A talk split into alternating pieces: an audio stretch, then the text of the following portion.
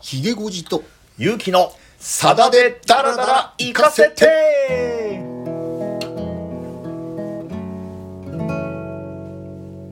はい本日が13回目の放送ですよろしくお願いしますよろしくお願いします前回はペシャワール会の中村哲さんを追悼する一粒の麦モーメントやりましたけれどもはいあれもしんみりするいい歌でしたねいい歌でしたねもう毎回毎回思うんですようん今日13回目ですかね、はい本当ねあの一曲一曲が本当になんていうかまだ私喋り足りてないんじゃないかなと思うぐら いねあの一曲一曲ねやっぱりねご紹介してしなきゃいけないね話がね、もうてんこ盛りだなって気がしてるんですけども ね。まあ、前回ねちえょえっとあのお話しさせていただいたようにあ哲さん自身がね、はいえー自らを、まあ、セロ弾きのゴーシュになぞらえてたということで、はいまあ、今回は、ええあの同名の楽曲はい1977年ええリええリースしたソロ2枚目のね、うんアルバム「風緑」にはい収録さまあこの前ね「ええ飛び目」やりましたけれどもは「い飛び目」と同じアルバム「風緑」に収録されているうん「セロ弾きのゴーシはいュ」を今回はご紹介したいと思います。セロにはオンザロックが似合うと飲めもしないで用意だけさせて一つ覚えの三三危なげな指使いそしてボーイまるで子供のように汗までかいて悲しすぎるほど優しい人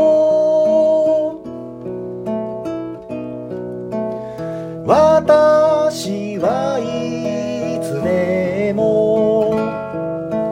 涙浮かべて楽しげなあなたを見つめるだけで幸せだった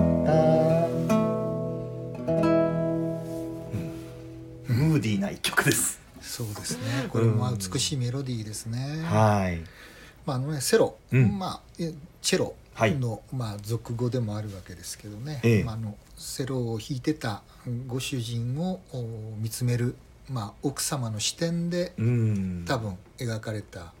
楽曲なんですけれどもはいここにねあのサン・サンスっていうね、えええあのフランスの作曲家あが出てきますけども、はいまあ、この方ねこのあのギターの弾き語りではちょっとご紹介できないんですけどね、うんあの前奏であのレコーディングの時には入ってるんですけども、はいまあ、サン・サンスが作曲したあの、うん動物の謝肉祭」えええとえええいう楽曲の中の「はい白鳥」タララララララですねそうそうそうそうあのね非常にあの有名な、はいまあ、セロの楽曲チェロの楽曲なんですけどね、うんえーこれが違和感なくね、はいこう入ってくるっていうところで当然これあの同名のタイトルあの中村哲さんは宮沢賢治うんうんうんのおセロ弾きの豪州はいを自分になぞらえてらっしゃったんで、えこれは当然あのさださんも宮沢賢治の,、はいい、のいわゆる童話からえうんうんうんこの楽曲のタイトルをね、あはいの持ってきてるもちろんあの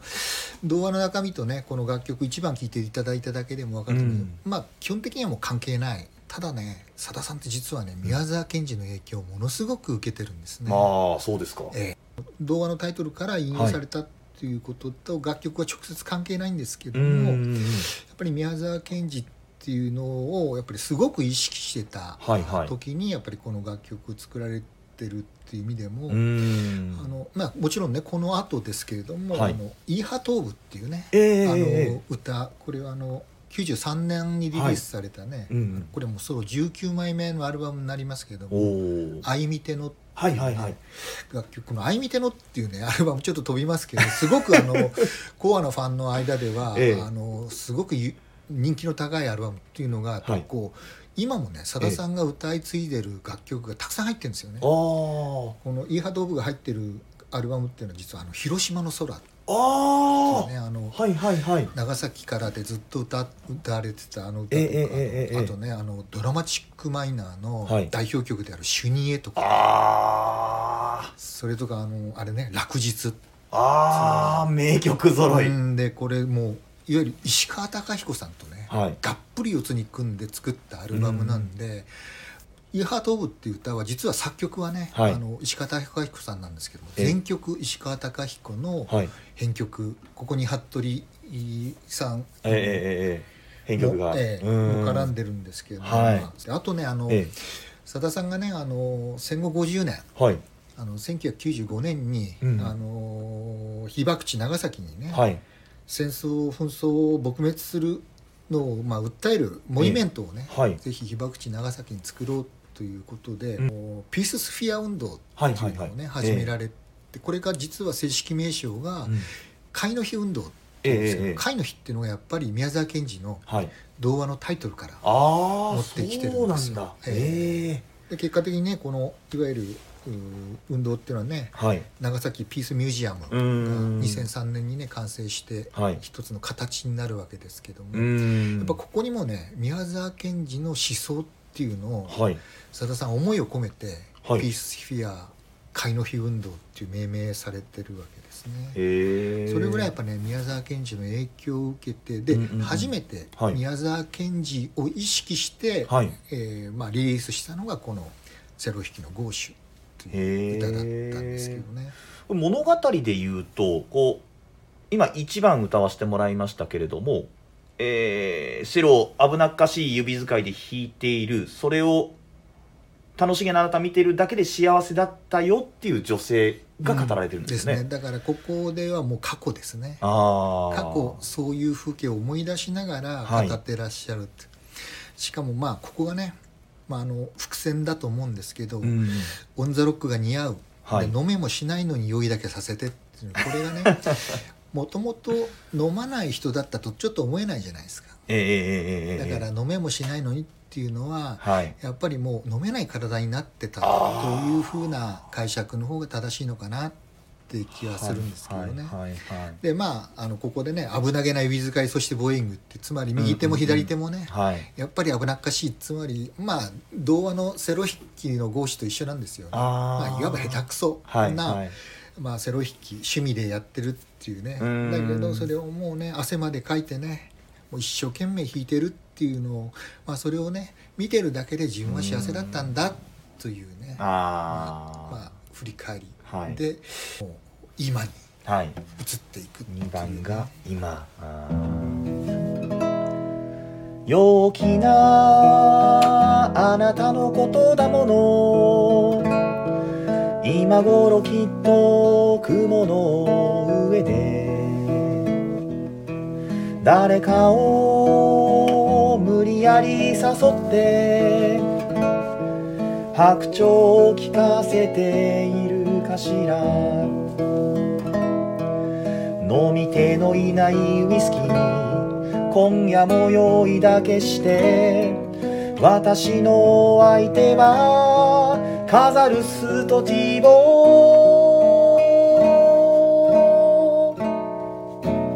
私はいつでも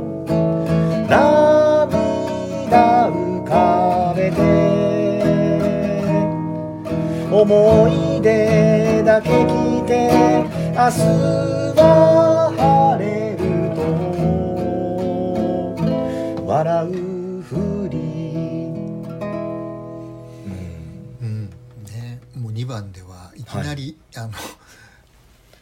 一生懸命弾いてたえセロ弾きのご主人が、はい雲の上の人雲の上ってるなんですねつまりまあ亡くなってしまってるあーまあ、この雲の上って当然天国のことをね、はい指してらっしゃるんでしょうでここであのさっき言ったサン・サーンスの「白鳥」っていうね、ええ白鳥をええ聞かせているんじゃないかしらっていうね、はいでもうあなたが弾いてくれるね、ええ白鳥は聴けないから、はい今私が聴いてるのは多分レコードでんカザルスっていうね、はいこれはまあもう本当に20世紀ええ最高のチェリストって呼ばれた人ですけどね、スペインのあパブロ・カザルスってね、はいやっぱここでもう一人ティボーっていうね、ええこれはあのフランスのバイオリニストなんですけどーね、はいこの方も本当にそのクラシックの世界ではね有名な方ですけどここでカザルスとティボーっていうのうがん今自分のお相手になってるっていうね、はいで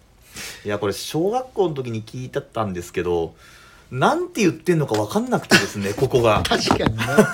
サン・サンスは分かってもカザルスとティボーって耳で聞いてるだけでは、はい知識がないと分かんないかもしれないですね。いや分からなかったこれえー高校ぐらいの時にうん初めてこの歌詞の意味が分かったというかうんそんな歌でしたねそうですねやっぱりちょっとクラシックね え興味きょあの興味がない方はやっぱり簡単にはちょっとカザルスとティボーっていうのは分からないえはいからね。あ人の名前だったんだってそうなんですよ、ね、した そういう意味ではここでもうあの過去からええ今になって、はいうんね、もう一生懸命カザルスとティボーの聞いてんだけど、はい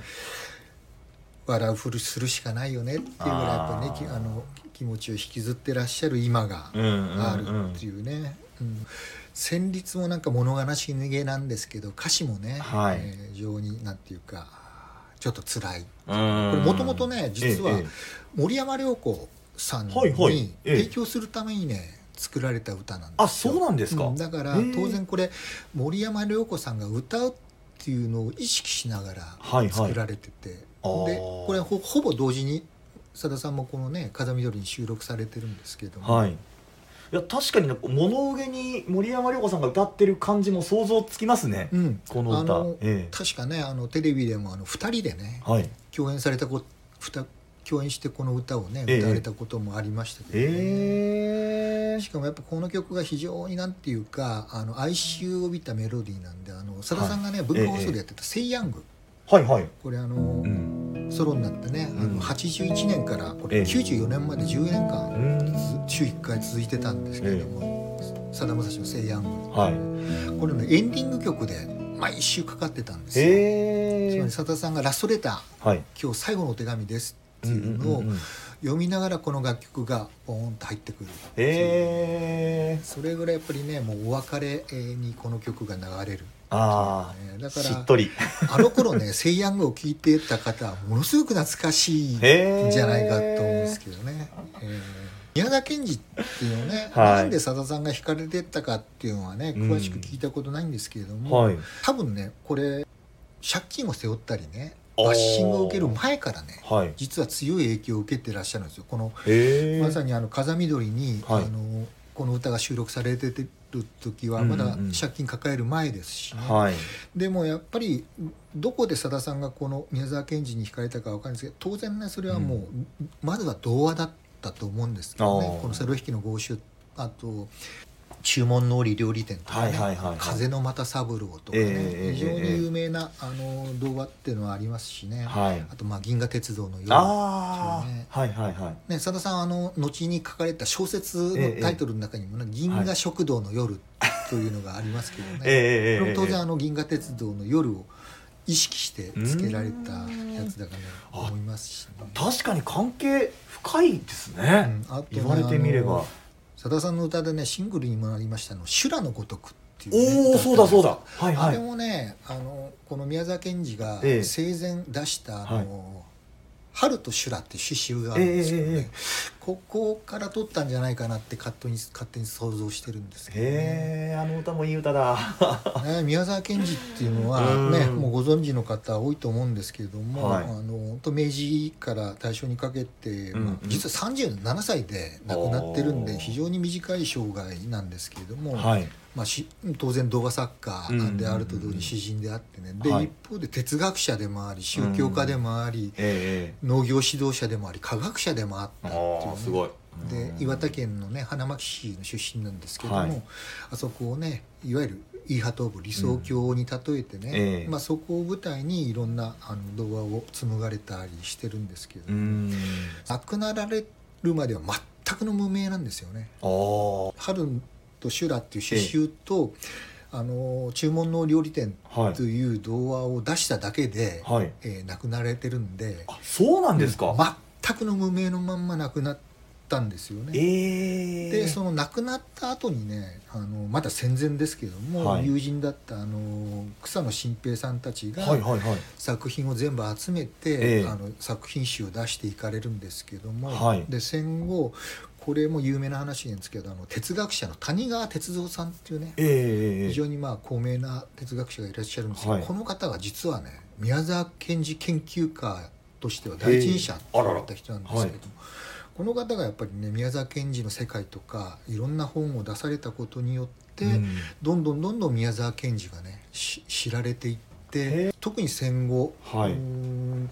えっと、96年ですから1996年ですかね、ええこの時に生誕100年祭っていうのがいろんな行事が行われたんですけど、はいこうここが一つのピークになるぐらいものすごくねあの刺へえ繍も童話もえたくさん映画化もされましたしうんねすごく売れてだから一切著作で、はあいのお金を儲けないまんま、そうだっうんたんなくなだってしまったというかね、えええーだってもう今誰も知らない人がいないっていうぐらい有名いないですよね宮小学校でも習いますからね、はいこの動画とかね、えだけど結局ねやっぱ深いっていうかこのやっぱりなぜ花巻っていうところに拠点,、拠点を置いてここをイーハトーブって位置づけたかっていうとやっぱり思想のね根底にあるのがやっぱり農民なんですよね、あーえー日照りが続いて水がないとか、え夏がね全然暑くなくて、えうんあの稲が育たないとかね、そういうてひ非常にあの異常な天候とも戦いながらね、うんあの貧しい農村で生きながらやっぱはいりその、お思想を深めていったっていうねうんでまあ人を励ましはい勇気づけて心に寄り添うっていうね、んそういう詩もたくさん書いてらっしゃるんですけども、まあはいそういうところに多分さださんも惹かれて、うんうんうんうまあ、んこのねまずははいセロ弾きの合詞っていう、ねええええ歌を作られたんじゃないかと思うんですけど、うんで1番が過去ではいで2番がこれ現在今ということですねですそしたらで3番がこのはい未来になっているんですよね、明日もしも晴れたらオンザロック用のお酒が切れたので市場へ行こうと思うのねえ思い出も売っているといいのにもっともっとたくさん思い出が欲しかったもう一度あなたに会うまでの糧に私はいつでも涙浮かべてあなたの残した大事な世を一人で守るうんうんねえまあだから本当はね思いっきり笑いたいんだけど、うんあなたがいないからもう笑えないんだけど晴れたらちょっと気晴らしにでもねオン・ザ・ロック用のお酒を買いに行こうっていうねはいねえなんかこうすごく切ない歌ですよね。なんかこう希望に明るい未来という感じではなくてしっかりとその思い出抱きしめながら、まあ、一歩一歩進んでいこうっていうような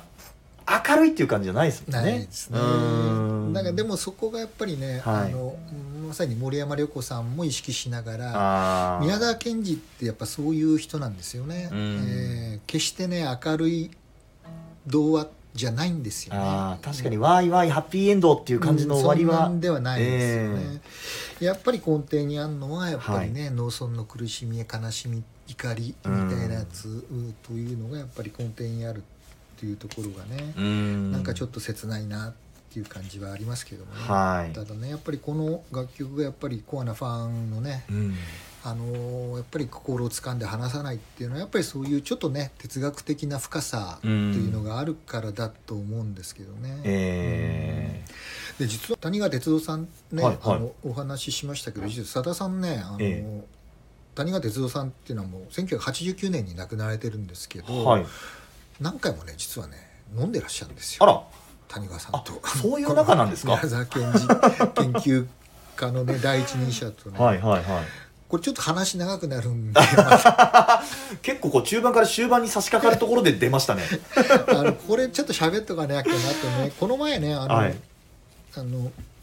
ちょうどあの晩夏の話の時にね、はいはい山本健吉さんの話させていただきましたけれども、ええ実は山本健吉さんとはい、初めて出会った日に実は谷川哲郎さんも一緒にお酒を飲んでるんですよ。あそうなんだ、うんこれねえ佐田さんに聞いたんですけど1980年えのはい年末か81年の、えお年明けぐらいだったって言うんですけれども、まあ、東京の築地の料亭にね、ええあの当時あの佐田さんがもうおじいちゃんって慕ってた、はいあの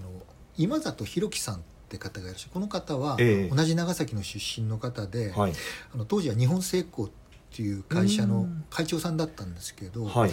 東京長崎県人会の会長もされてらっしゃったんですよへねえその縁でさださん長崎県人会東京で呼ばれてねはい今里さんと親しくなってえこの方あの経済同友会の代表幹事とえか、はい経団連のはい専務理事とかもやってて、もう経済界のねドンって言われてためちゃめちゃ偉い方じゃないですかそうなんですよでこの人すごく文化人にも交友関係が広くてねはあはあはえーさだ、君っていうええと僕は音楽のことはよくわからないけど、あはい君のことはよくわかるとはい君みたいな人はええ偉大な人に会いなさいとへ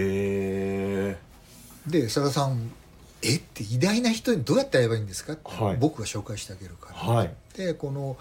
28歳の時ですよね、ええ1980年の年末かはい81年の年あの年頭ぐらいの時に、ええその料亭にはい今里弘樹さんに呼ばれて、はいこれからはい偉大な人はがい何人も来るから、うわーちゃんと君がお酌しなさいって言って現れたのが、はい文芸評論家の山本健吉さんであり、はいこのね哲学者で宮沢賢え治え研究家はのい谷川哲三さんであり、もう一人ね芦原英良さんっていうね、はいあの高名な普通文学者、はいこの時に来てはいでお釈しながらでやっぱりねあこう宮沢賢治にすごく興味があったんで佐田さはんいその時にね、え谷川哲三えとはい宮沢賢治の話をしたかったらしいんですよ。はいはいでもやっぱりできなくて、ええで2回目にお酒を飲んだ時もやっぱりねはい聞けなくて、はい結果的にね谷川哲郎さんと宮沢賢治の話をしたことはなかったっておっしゃるんですへえ28の時でしょさださんが28でその時に経済官のドンけどのね方もうもうにみんな大御所でもうその 後ねみんな奇跡に入っていかれるんですよ谷川さんってもう89年なんですけど、はいはいこう山本健吉さんもね88年、うん昭和63年亡くなられてて、えこの今里弘樹さんははい1985年に亡くなってるんえで、ああそうなんだもうほとんどね、ええええ最後の遺産としてうわー今里さんはもう自分の人脈をねさださんにつないだわけですよ。うわーすごい話だなでもやっぱりさださんはえもうおこがましいえっていうはかね、いやっぱり宮沢賢治のことを聞きたかったけど谷川さんにねうわよくわかるわそういう気こ持とちできなかったっていうね、ええこの前の ねあのさださんに会って聞きたいこと本当はいっぱいあるんだけいどやそうで聞すけないっていうのはね、あったかもしれないですね。はいよくわ かるうんでもやっぱそういうことで出会ったことによってさらにね、はいやっぱあの例えばそこでうんまた谷川哲三さんのねはい宮沢賢治研究の本を読んだりとかしながらやっぱり多分そこからさらにうんさださんの宮沢賢治への傾斜っていうのは深まったからこそはいピースフィア海の日運動とかね「えあーー、イーハドーブ」っていう歌が生まれたりとかはいそういうところにもつながってんじゃないかなって気がするんですけどね。うんうんきっとさださん今ならお話はできるでしょうけどねうんいやそれはそうですよだって28歳って若輩じゃないですかいやそう本当に本当にそあうーでねこのやっぱり「セロ引きのゴーシュ」っていうねやっぱり小説からね、うんあのとそのまんまタイトルをもらうって当時ねさださうんん結構多かったんですよ。はいはい、うんあのこれ「風緑」ですけど「キキョライ」の時もね「はいあの多情物心」っていうね、はいはいはい歌が入ってこれやっぱり里見トーンさんの小説からもらってるし、あと「異邦人エトランゼ」ってはいいうのもはいはいこれ当然神から取ってると思うんですよね。でこの「風緑」でもねもう一曲「梅雨の後先」おっていうのーがあはるいんです、これもね長井家風の小説に「梅雨の後先」ってういうのがあるーんまあ、この後のね、はいあのアンソロジー「地下集」に「えレえモン」っていう歌がありますけどね、はいこれはもう当然梶本次郎かうらーもらってるん小説をモチーフにして、はい直接小説の中身と楽曲は関係ないんだけれども、ええええやっぱこう非常にこう小説にねうんこうさださんが当時なんか傾斜してたでそれをまあ短編小説を紡ぐみたいにはい一曲一曲を作ってたというのがよくわかるのがやっぱりこの小説のタイトル動動画のタイトルのタイトルの借用ってっていうところにうもん現れてるんじゃないかなって気がするんですけど、なるほど宮沢賢治、はやっいぱり皆さんが一番よく知ってるのって、はいあの詩ですよね。あああれですよね雨雨ににもも負けず雨にも負けずはいはいそうねこれはね多分この詩を知らない、日本人はいらないいないんじゃないかっていう、はい多分小学校ぐらいで習いますよねこの詩習います習いますねこれみんな知ってますし、うん僕はあのこの収録にあたって若干緊張してるんですよ、うんまあいつもこうギター弾いて軽く歌えばいいんですけど「お前アナウンサーだろ」俺が読むよりお前が読んだ方がいいよってひげごじさんが言って「雨にも負けず」を印刷された紙をね私に朝渡してきたんですよアナウンサーとして読めってちょっと待ってって まあまあ読みますけいどやもうね宮沢賢治とさだまさしを語るんであればやっぱこはいの雨にも負けずはね、はいちゃんと紹介しなきゃいかんだろうと思って、ねはゆきくんいいやもうハードル上げんでってプロとして呼んでくあだ もうさいやめてよそういうのいやもう僭越ながらじゃあ読ませていただきます、えー雨にも負けず風にも負けず雪にも夏のあ あダメだもう一回 雨にも負けず風にも負けず雪にも夏の暑さにも負けぬ丈夫な体を持ち欲はなく決して怒らずいつも静かに笑っている一日に玄米4合と味噌と少しの野菜を食べあらゆることを自分を感情に入れずによく見聞きし分かりそして忘れず野原の松の林の陰の小さなかやぶきの小屋にいて東に病気の子供あれば行って看病してやり西に疲れた母あれば行ってその稲の束を背負い南に死にそうな人あれば行って怖がらなくてもよいと言い北に喧嘩や訴訟があればつまらないからやめろと言い日照りの時は涙を流し寒さの夏はおろおろ歩きみんなにデクノボーと呼ばれ褒められもせず苦にもされずそういうものに私はなりたいあ緊張したありがとうございま した緊張したえーやっぱねこの生き様っていうのね、はいうん多分ねさださんこれ一つのねはい自分の生き方に重ねてらっしゃるんじゃないかなと思うんですけどね。あうーん、この質素にねうん、実はこれ、うんこのこの詩っていうのは、はい当然宮沢賢治がええ亡くなった後にはい見つかった詩なんですよね、うんつまり公表してなかったわけですよ。はいあの自分の多分ね自分の戒めのためにうん手帳に書いてた詩だと思うんですけどね、はいはいはいそれがまあ死後その手帳が発見されてねえ発表されてうん結局もう、なんていうか定番の詩になったんですけどえね、はい本当にここにこうなんていうか彼の、うん農村にねええ根を張りながらはい生きてきた、あー生き様がでこれ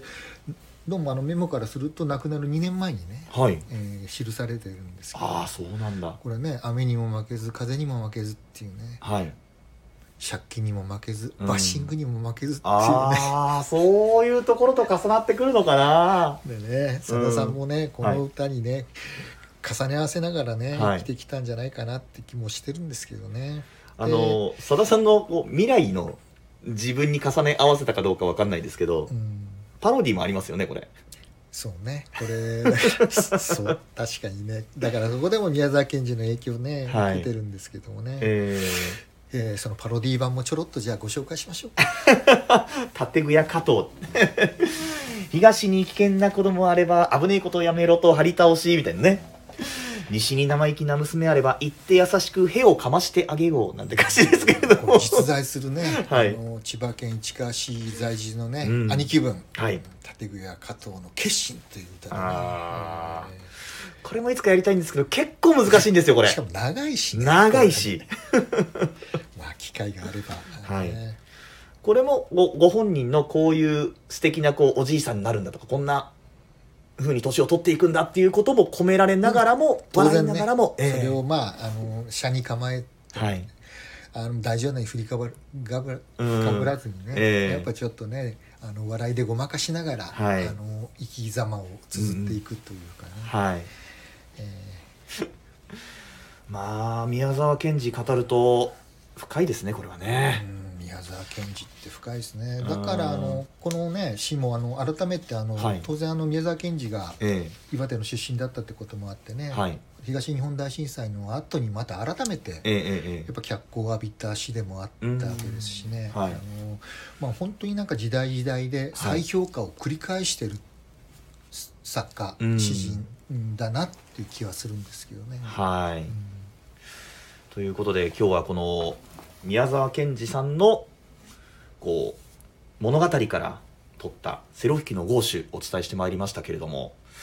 これ次回どうしようかっていう話をこの収録の前に少ししたんですけれどもうんちょっと一旦保留ねみたいな感じになりました よね。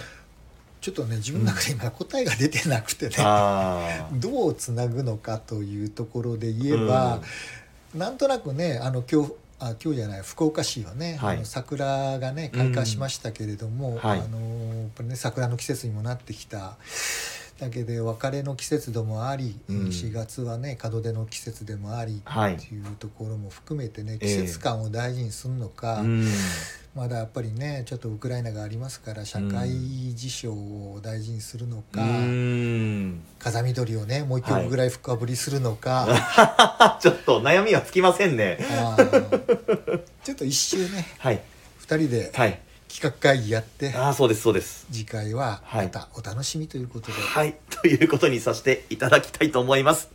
それでは今日はこの辺でどうもありがとうございました。ありがとうございました。